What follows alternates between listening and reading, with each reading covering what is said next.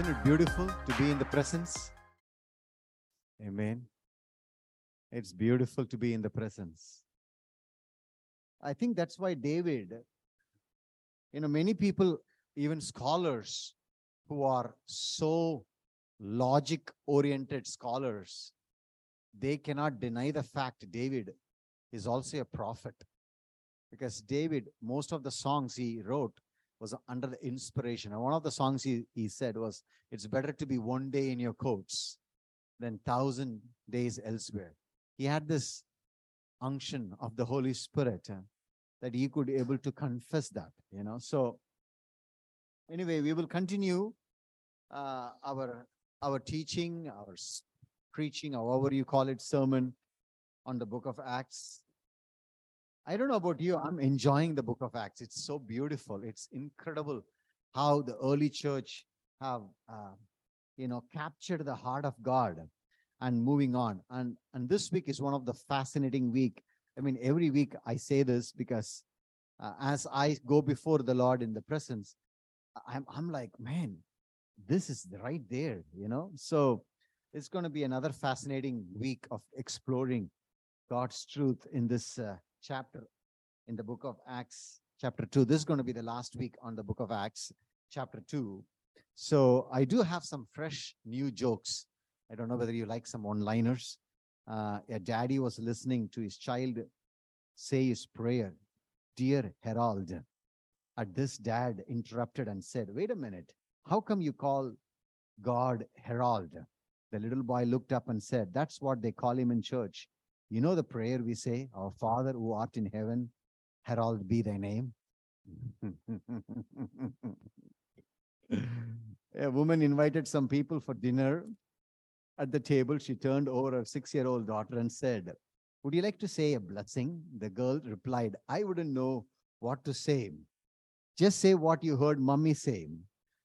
The mother answered. The daughter bowed her head and said, "Lord, why on earth did I invite all these people to dinner?" Yeah. Oh, man. Let me read one more time, maybe a couple of more. And this particular 4-year-old boy prayed, "Father, forgive our trash baskets as we forgive those who put trash in our baskets."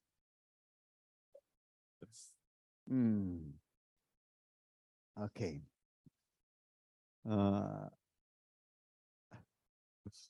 This little boy, one more. A little boy's prayer, "Dear God, please take care of my daddy and my mommy and my sister and my brother and my doggy and me. And by the way, please take care of yourself, God. If anything happens to you, we are in a big mess."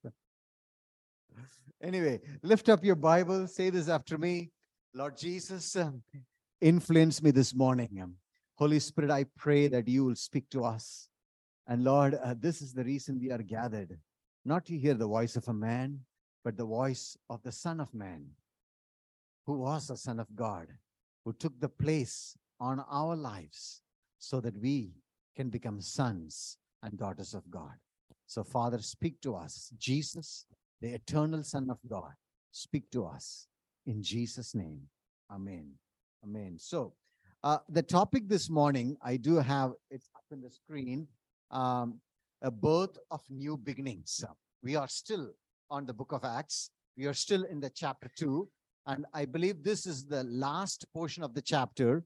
And if for those who've been listening this, we started this on December 31st, January 1st. And we are still only on 2 chapters. And we still have 26 chapters to go for the rest of the year. Let's see how the Lord leads us. But especially these 2 chapters, we talked about the big day in the beginning of Acts chapter 2, where the Holy Spirit came and messed up the ordinary. We also talked about from Bozos to Bezos, how just this guy was so scared to even witness that he was part of Jesus' group. Now you could boldly stand and talk about who Jesus is to the people. We also talked about the great reversal, how the last Adam's curse was broken by, the first Adam's curse was broken by the last Adam. Then last week we talked about the raw gospel. Peter could able to stand firm and preach, no sugar coating, no adding any masalas, just sugar coating. And today we will wrap it up with the beautiful word the Lord gave us is the birth of new beginnings. It's the book of Acts chapter 2 from verse 40. We will pick it up from where we left last week, from 40 to 47. And it's up in the screen. I'm reading from the Amplified one, okay? And Peter solemnly testified and continued to admonish and urge them with many words, saying, be saved from this crooked and unjust generation. And this is where we left, so we'll pick it up now. So then, those who accepted his message were baptized. On that day, about 3,000 souls were added to the body of believers. Many scholars believe Jerusalem at the time of Bethlehem, at the time of Jesus' birth, were 100,500 people. And there were around 20 children were there. And 15 of them were girls. That's what the scholars believe. And Herod, the guy who was a messed up Caesar, this guy killed, remember, he killed all the kids, and knowing that, this was the statistic. And Jerusalem, people believed, the scholars believed there were around 5,000 to 8,000 people were there, but during the Pentecost time, 100,000 people were gathered. So out of the 100,000, 3,000 souls were saved. Not 100,000 heard them, but 100,000 were gathered. But the Bible says many who heard, out of them people got saved were 3,000. So they were continually and faithfully, those 3,000, we are talking about those 3,000, continually and faithfully devoting themselves to the instruction of the apostles and to fellowship and to eating meals together and to prayers. And then it starts something beautiful from this verse on. A sense of awe was felt by everyone, and many wonders and signs attesting miracles were taking place through the apostles. And before that, they were with Jesus. Jesus was doing those, and they could also witness. But now, Jesus is inside of them through the Holy Spirit, and they could able to see mighty wonders and miracles. And all those who believed in Jesus as Savior were together and had all things in common, considering their possessions to belong to the group as a whole. And they began selling their property and possessions and were sharing the proceeds with all other believers as anyone had need. And this is so beautiful. Day after day, they met in the temple area, continuing with one mind and breaking bread in various private homes. They were eating their meals together with joy and generous hearts, praising God continually and having favor with all people. Can we read this last phrase together? And the Lord kept adding to their number daily those who were being saved. Come on, one more time. Look at this verse, screen. And the Lord kept adding to their number daily those who are being saved. And when I read this, and I just need to examine where I am right now, where we are right now. This is the beginning of a birth of a new beginnings.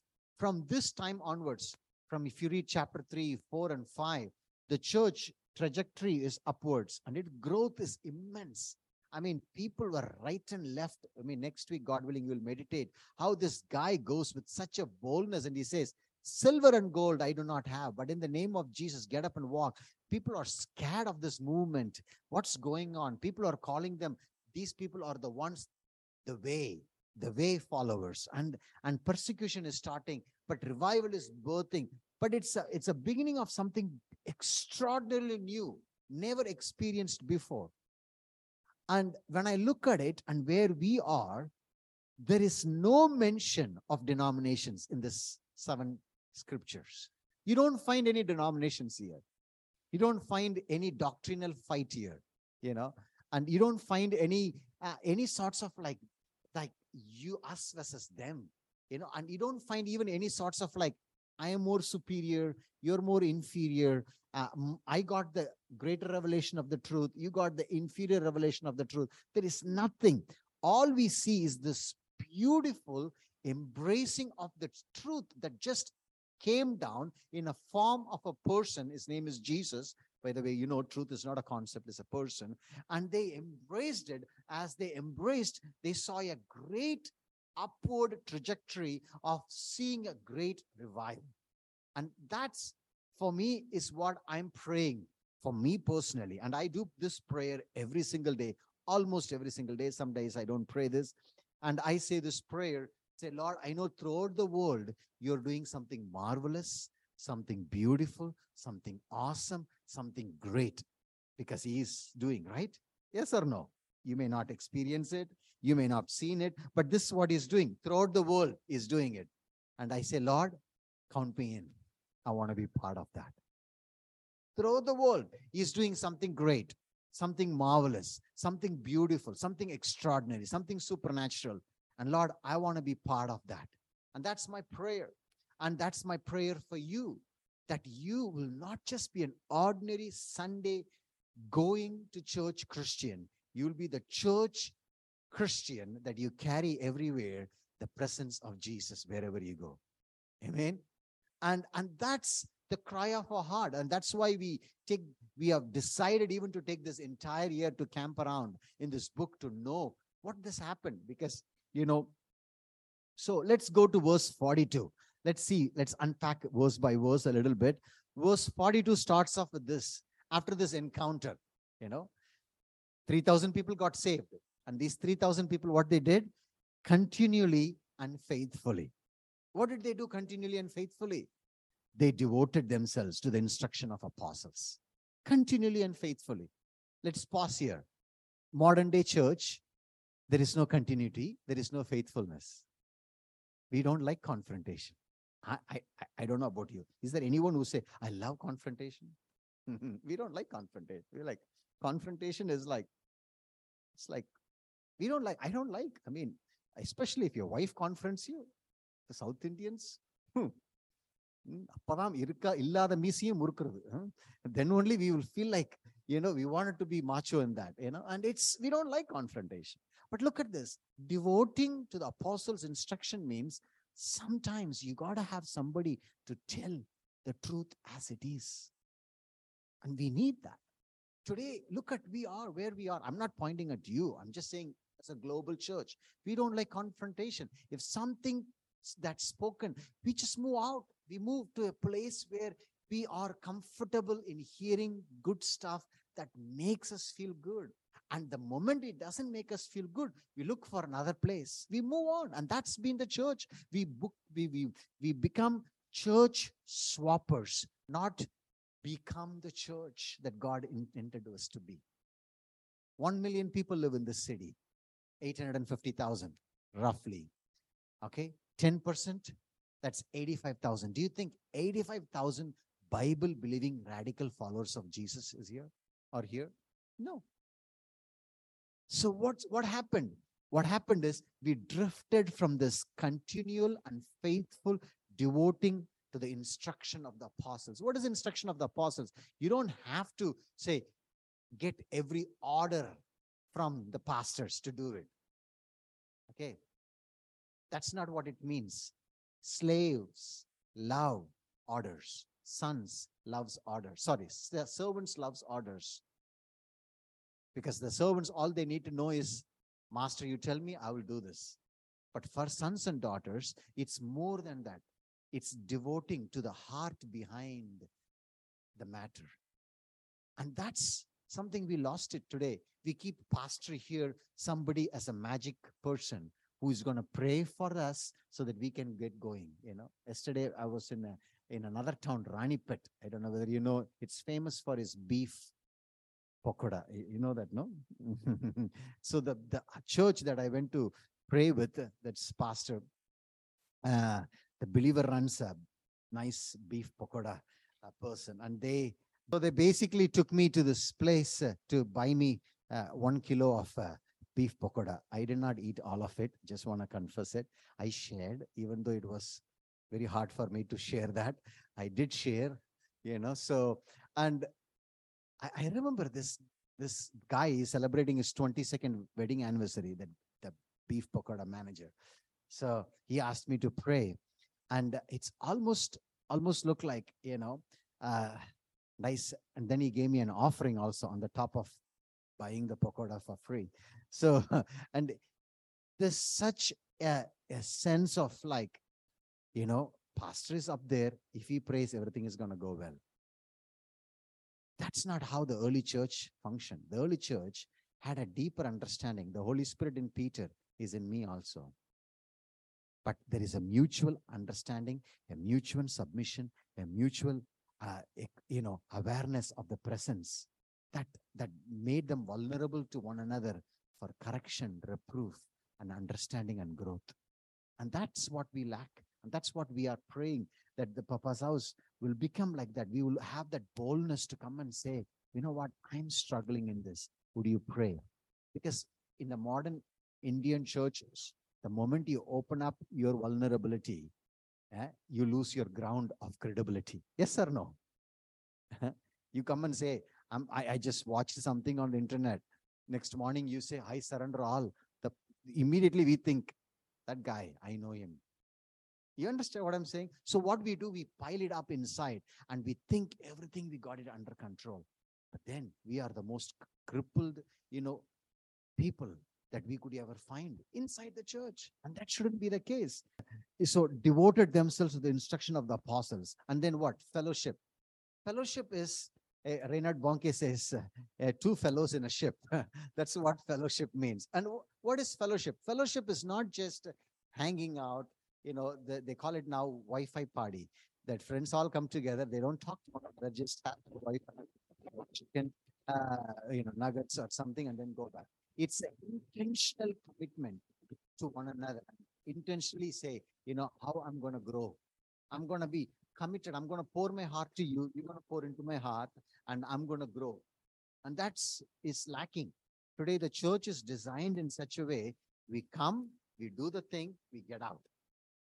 There is no hanging time intentionally. How was this week? How can I pray for you? Is there something? And then while you are talking with that person, Holy Spirit inspires you to speak into that people's life.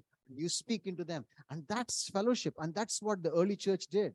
Devoting themselves to the instruction of the apostles. The second one is fellowship. The third one is prayer. Today, it's a boring subject for the modern day church. You know, it's not there. They devoted themselves in prayer. If you call people, hey, there is a prophet in town, he's going to give you a prophecy, especially in signs, wonders, and miracles. The church is packed. Yes or no? I mean, people have told me, invite a prophet, invite a miracle worker, and then grow your church. I said, after that week, they will come. You know, I don't know whether you remember, on our first inauguration, we invited Benny Prasad. He's a good friend of mine. I called him, Benny, please come. He said, come. He came. It was packed. We were in Seven Spice Millennium Plus. 350 people were there. That time we didn't even take offering. Okay, I should have taken. You know, I repent. Anyway, but you know, the next week, back to 15. Why? Benny is not there. He's gone. So we are driven by celebrity. It's incredible. And why? That's how it has church has become. So it's prayer time. And it was beautiful. Yesterday, I'm really proud of those who came to hang out in the presence. I know Saturday you could have spent somewhere, but you take time to be in the presence. Say, we are a few people, but we're going to hang out in the presence. Pray. You know what happens? The Lord looks that and says, that is a sweet offering you pour out to me. Amen. You didn't come for a flashy meeting. You didn't come for a person. You know, that's why we don't even promote my name. Why? Because Papa's house should not be man-driven. It should be Jesus-driven. It may be take a slow growth, but at the end of the day, he gets it all the glory. Amen. Number 3 or 4, sharing. Sharing. They devoted themselves. They fellowshiped, prayed, sharing. And that's something, you know, I love about this congregation, even though it's a small one. You know, when we share a need, you know, on the other day, we had a missionary, we support Kiranti and Rani. I don't know whether some of you know. And they were visiting here, and one couple called me and said, we would like to buy them provision. And it's incredible. That's the early church mentality. And that should be the way it is. You know, what we do now, it's become more like the modern church is more like, I have written a check, I've given this, now I take care of myself. You know, we are numbed to the things around. We are numbed to the pain around this world. You know, we serve the homeless every week, and now the kids join almost every week, and it's so beautiful. And there's this pregnant lady, and she went to the CMC, and her husband is alcoholic, and they live on the streets. And they said to her, you can't get treatment here because it's going to cost, and they kicked her out. So she went to the government hospital, and the government hospital, you need to bribe to get there. And she did not have. So she's in the streets. And so Patrick called one of those people who comes from Papa's house and asked, what are the medicines for the pregnant? I don't know who he called. If he called you, probably you are the one of them. And we bought 2,000-3,000 worth of medicine to give the person who living on the streets. I mean, can you imagine that? I mean, that's why I started praying, Lord, restore the original design of CMC. Amen. I mean, I know you guys do a lot of charity work, but still, this is meant to be a hope to the hopeless. Because many people come here as their last hope. Yes or no? Yeah. Amen. Now, let's move on. Sharing, breaking bread. Communion become, the word communion, it was not something, an event that we do on auspicious day. That's what we do, no? Communion Sunday. We invite people, we even dress up, we prepare the communion. But that's not how the early church, they broke bread every time when you meet somebody. You know why when you break bread, again, you're realigning, okay? It's because you can't gossip and break bread.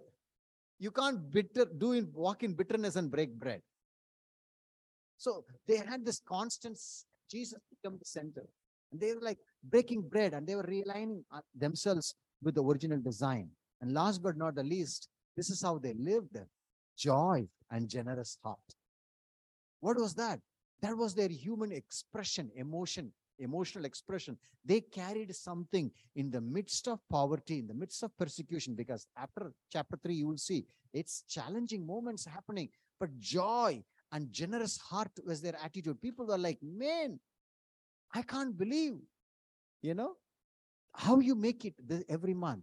You know, one couple who are part of Papa's House, they are North India, they are now missionaries there. And this particular doctor, the last time he got salary was 6 months ago. Some of you might have experienced like that. You know, so he said, Anna, the last time, that's why I didn't send tithe also. I understood, but that's not the point. He was like, but his wife works. She gets maybe 12 or 13,000. And the Lord has blessed them with that, multiplied them because she honors with the first fruits of tithes and all, multiplied. And the people in that hospital asked them, how can you make it? And you still live with a smiley face and you still invite people to eat your chapati and sabji. And she said, Anna, this is supernatural provision. And people are wondering how 6 months people are having, you know, they want to quit or they complain. But you guys have this joyful heart. That's the anointing of the Holy Spirit. Amen. It does not matter. I've seen richest person, one of the richest person I have seen. And they have go through depression. And I have seen people who don't have anything. They carry amazing joy in their hearts. Amen. So money doesn't define your joy. Joy is not based on circumstances. It's based on the person's experience with Jesus. Now, I wrote down here 7 things. It's going to go quickly because it's the topic is birth of new beginnings. In the 7 verses we read, almost 7 new things were birthed. And that's what we will meditate and we will wrap this time. Birth of a discipleship movement. That's what happened. They devoted themselves, you know, to the instruction of the apostles. What is discipleship? Discipleship means you learn. You become a student. Every single moment, you find an opportunity to learn something. That's discipleship. Today, we don't focus on discipleship. We focus on soul winning. And the Swami become Lurd Swami. Gata become, Priscilla or something. Somehow we just change names and move on. And that's not the reason why Jesus came down on earth. He came down so that we can become the followers, leaders, disciples, learners. And look at the second movement that started, a birth of a prayer movement. You read chapter 3, 4, and 5. You keep going on. You will see disciples, every time they gathered, they broke bread, they prayed, they worshiped. It all worked together. It's not like it's a prayer time, it's intercession time. There is always a marriage between those three. There's always a sense of praying in the spirit, worship, and prayer not done without worship. It's going to weigh you down because you are doing on your own effort. But prayer mixed with worship, Bill Johnson says if he has 30 minutes to pray, he will worship 20 minutes. And the 10 minutes is more than, he says, I'm paraphrasing it. I heard his interview, somebody interviewed. And he says, because most of our prayers, God already knows. Why we need to, our people go before the Lord and say, Appa, they're professional beggars. Appa, Sami, please do something. No, you don't have to. He already knows that. But I would rather be in his presence, worship. And out of that worship prayer comes, it becomes beautiful. Amen. And that's something I cherish, and that's something that I embraced. So in my prayer time, I just, be in the presence. And the list afterward comes. It's not to woo God so that you can bring the list. It's the presence become everything. And out of that, sometimes in the presence itself, you find the answers to what you are about to pray. Because Romans 8:28 says, when you don't know how to pray, Spirit prays on your behalf and makes intercession for us. Because when you're in the presence and worshiping, the Spirit has already prayed everything out. You experience, right? So that's something that the early church did, not just as an event, but as their lifestyle. And then the third one, a birth of a supernatural movement. Look at that. Many signs and wonders attesting miracles were taking place through the apostles. And this is something that we have gone astray because we based our theology on what did not happen. We created a theology and we say, not all people God heals, not all people get well. There is a logical yes to it, but my take is Acts 10:38. What is that? Acts 10:38. God anointed Jesus of Nazareth with Holy Spirit and power. And he went around doing good for those who are under the tyranny of devil and healed every single one. And God was with them. This Jesus, where is he? Inside of me. So what I do, I don't go and create a theology on what did not happen. My expectation, there are times I pray, it got worse. I don't know, anybody witnessed that? You prayed, it became like a speed post. You prayed for healing and they got healed in a speeder way that they promoted to glory. It happened to me a few times. I prayed and it's sometimes I go before the Lord and I'm like, Lord, we prayed. I remember I prayed for one Akka and the next week she's gone. I'm like, don't invite me for prayer, But then there are times, I remember one of, this guy used to come to Papa's house, he's not, is anymore. But this fellow invited me to ICU ward. And there was a 10-year-old girl on life support. And they said, we want to take out the life support. And he said, Anna, please come and pray. And we will, the last prayer maybe. And so we walked into that and we said to them, please don't take out. We'll just pray one more. So we went inside, we prayed, and I don't know what to pray. We stood there. All I remember, Lord, your kingdom come, your will be done on earth as it is in heaven on this little girl. This 6 years ago. Story, 6, 7 years ago. 6 years ago. And we went there. It was beginning of Papa's house, which is gathering here and there. And prayed, they took out the life support, followers, 24 hours, 36 hours, 48 hours, 72 hours, 96 hours. She moved from ICU to the normal ward. And now she's 17 years old. You know, is it my magic? I don't know. It's not in me. What is my job? Stand in the gap, trust him. You will see one lady coming today in the FSP program. You know, she, both her lungs collapsed. Went to the CMC. They said to her, it will cost, that lung transplant will cost 35 lakhs.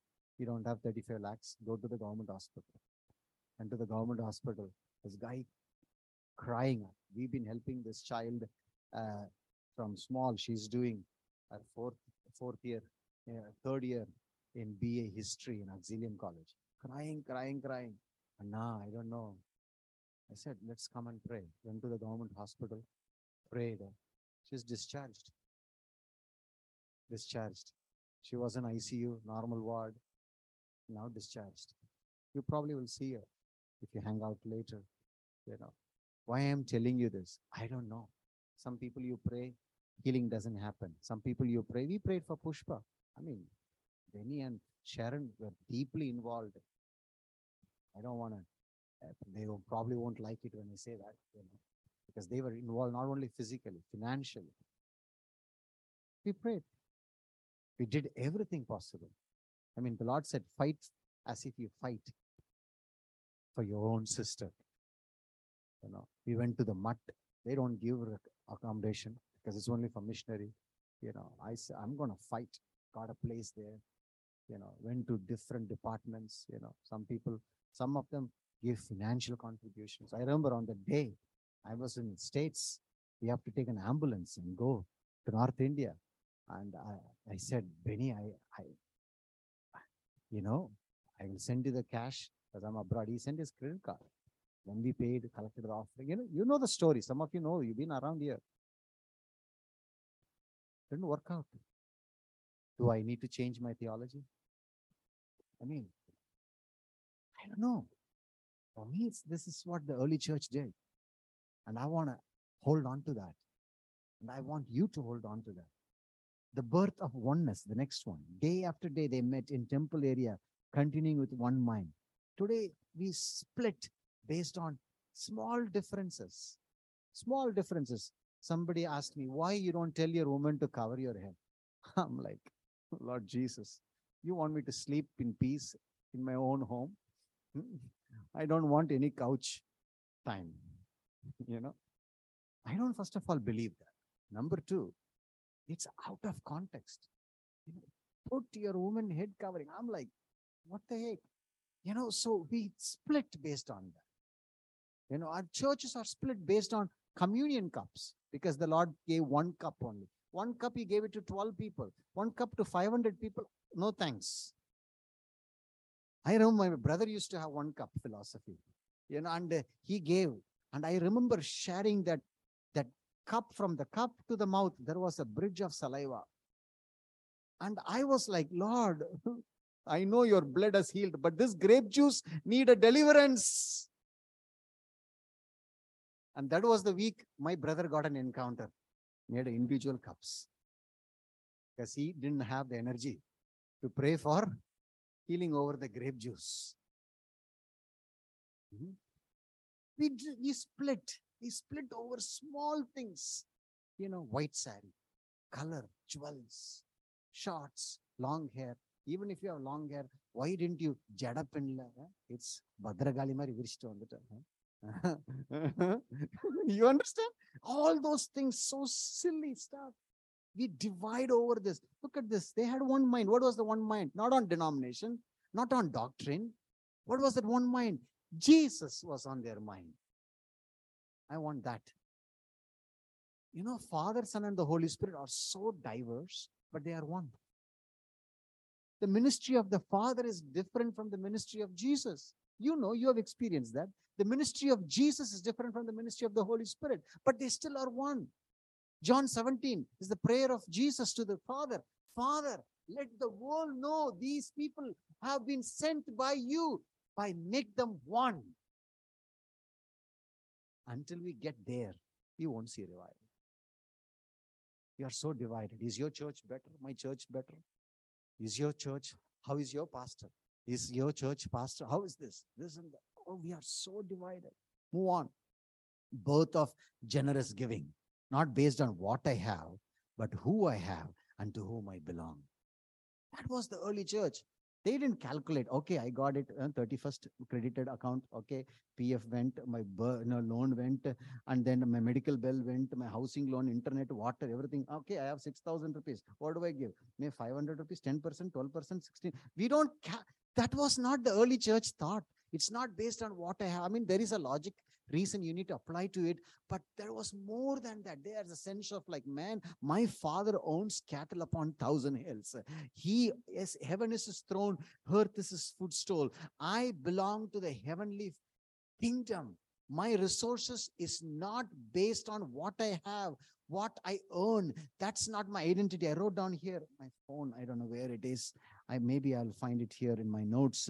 It's so beautiful. And this is something that, yes, royalty is my identity. Servanthood is my assignment. Intimacy with God is my life source. Can you imagine? What's your identity? Royalty. Who are you? King's kids. We are all missionaries, fourth generation.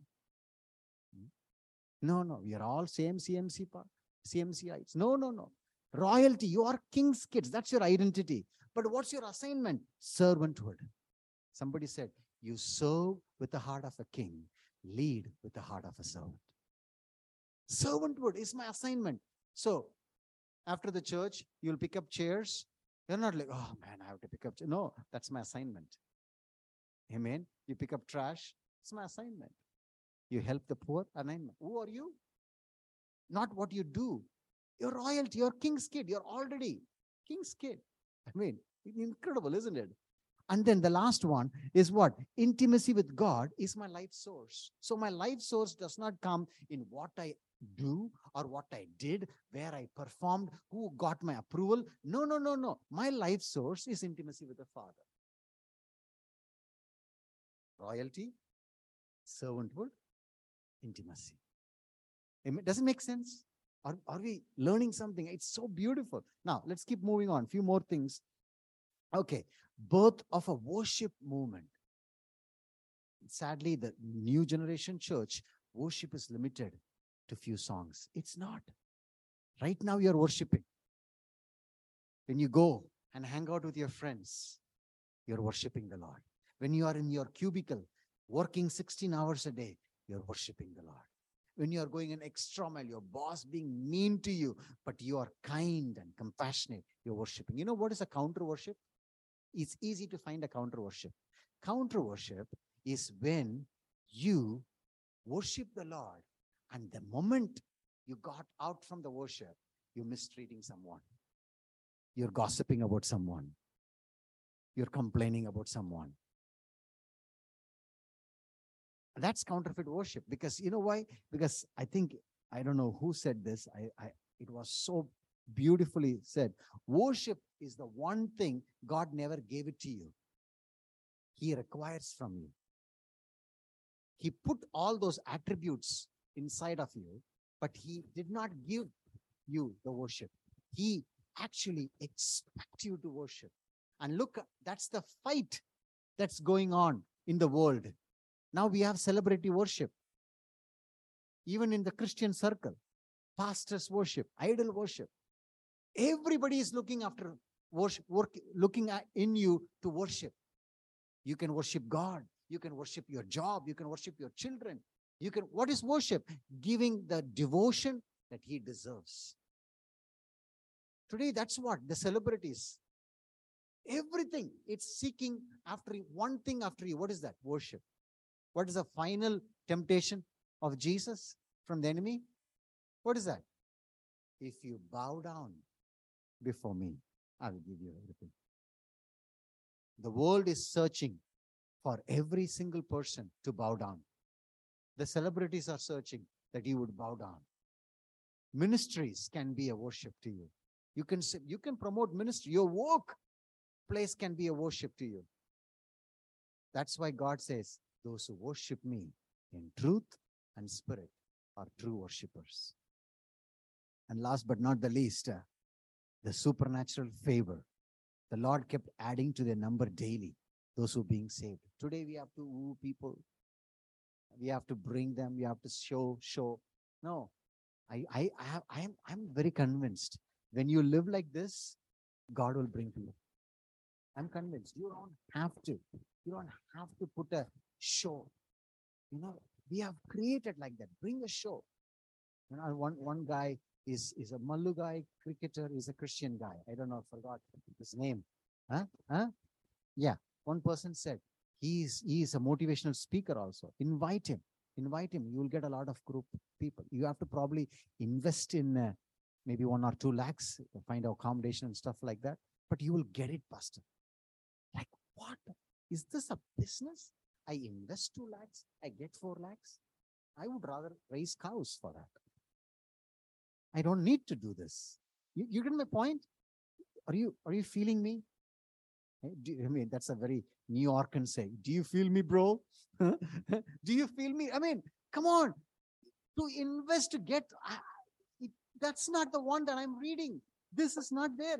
I mean, Peter did not say, come on, guys, let's put up a show. Come on, let's bring in Paul. I mean, that guy was in Saudi Arabia for 3.5 years. Let's do a, convention. It's great. No, they had this devoted. And that's what I wrote down here. It's going to go quick. How did they do it? You probably know this. I've been preaching this for years. The later part of the book of Acts, we read this. They are committed in worship, word, communion, prayer, fasting, giving, evangelism, discipleship. They become the 8 pillars of the church. There are we. Birth of a new beginning. This is what I want in my life. That's the prayer for you.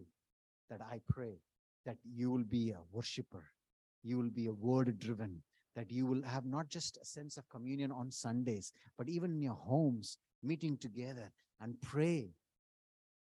One couple from Cochin came, and I think Benny and Sharon know Manu and I forgot his wife's name. I go blank. Anyway, Steffi. We were just before they left. The Holy Spirit said, "Grab them around your kitchen table, take communion, bless their womb." I mean, it's just a random, You have a thought. Sometimes you get a thought. I mean, sometimes we ignore that. We think it's a bad pizza we ate last night or a garlic, reflex that you have. No, it's not. It's you got to step out in faith. I said, "Manu, just wait. Just kind of communion." That's not traditionally done, So we started praying, and I said, Eunice, put your hand over there. And I put on the top of her hand, speak life. He called me yesterday. She's pregnant. I don't know. Why? I don't know. But we're going to continue to do what the Lord says. You have an incredible access with the Holy Spirit. But what we do, we keep him in a box. J. John says, God is unboxable. If you box him, the only person who gets into the box is you and your denomination. God can't be boxed. Every opportunity you find, you can bring the kingdom. So these people they embraced this. The worship became their lifestyle. Word became a lifestyle of supernatural. Communion became the revelation of the cross. Prayer became a constant communion with God. Fasting is not what they want in their life, but a sign of humility to understand the heart and mind of God. Giving because he gave himself first. Evangelism because he experienced an expression. You experience Christ, you express Christ. I borrowed this from E. Stanley Jones, a missionary who came here he worked with Gandhi, Discipleship to be a better representative of the kingdom. This was the early church, not denomination. Today we push our denomination, push our doctrine in the front, push our belief and dogmas, and we filter people based on that. On Sunday morning, how they dress, we believe, we grieve them. Oh, that sister, she did not leave her hair like from east to west. She tied it all together. She's more holy. We grade people. I don't know whether you have done that. I have done that before. We grade people based on their clothes. On the communion Sunday, wearing black clothes,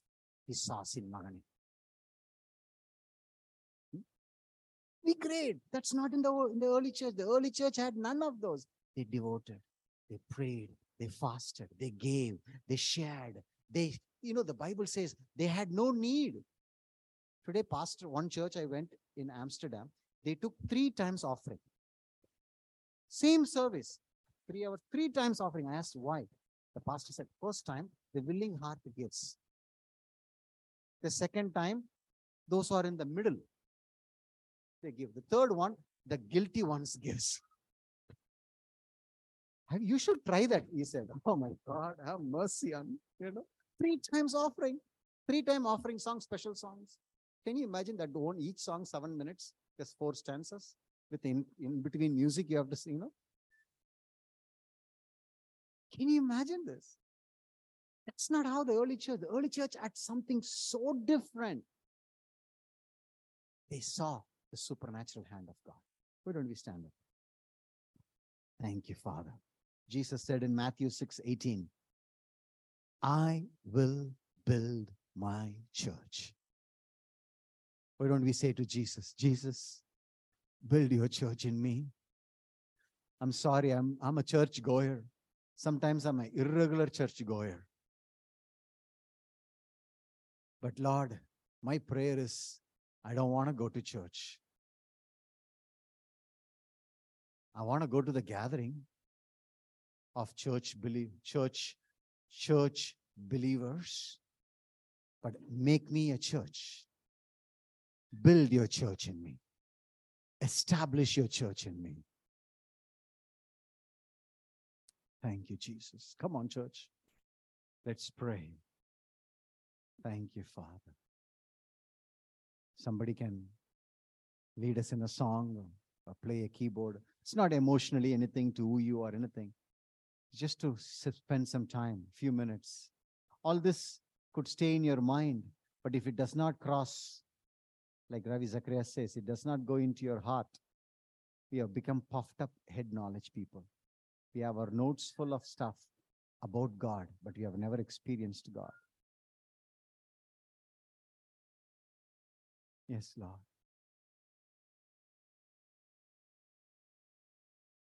Would you build your church in me, Lord? Would you build your church in my wife's life, in my family, in my children? Yes, build your church. Build your church.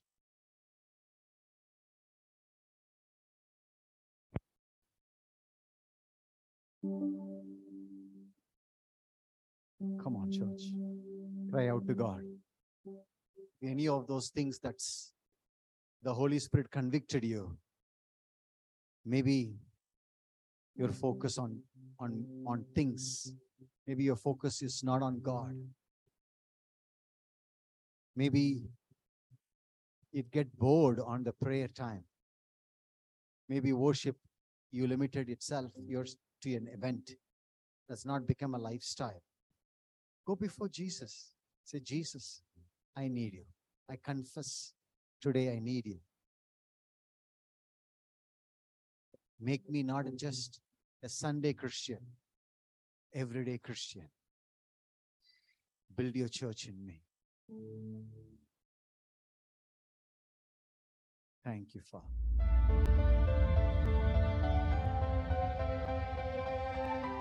Here are some announcements. If you have missed any of our sermons, you can watch them by logging in on Papa's House through YouTube, SoundCloud, iTunes, and Facebook. We have a family support program where we support single mothers and their children by getting provisions through finances and opportunities to earn a livelihood through small businesses. Every Friday, through our homeless feeding program, our team prepares and distributes food packets for homeless people in and around Vellore. We would encourage you to join us in this program by either preparing or distributing food packets and also by considering making your generous contributions through your finances. If you consider yourself to be a part of Papa's House, then we would encourage you to send your tithes and offerings. But if you are visiting Papa's House for a few occasions and led by the Spirit, and you feel that Papa's House has made a difference in your spiritual life and your connection with Christ, you could consider sowing a small seed through an offering. We would make sure it falls on the good soil so that it reaps a good reward from God. You can find the details of the bank accounts and Google Pay should you decide to send in your offering to us. We will intimate to you once we have received it. Also, here are the links on how you can reach and follow us.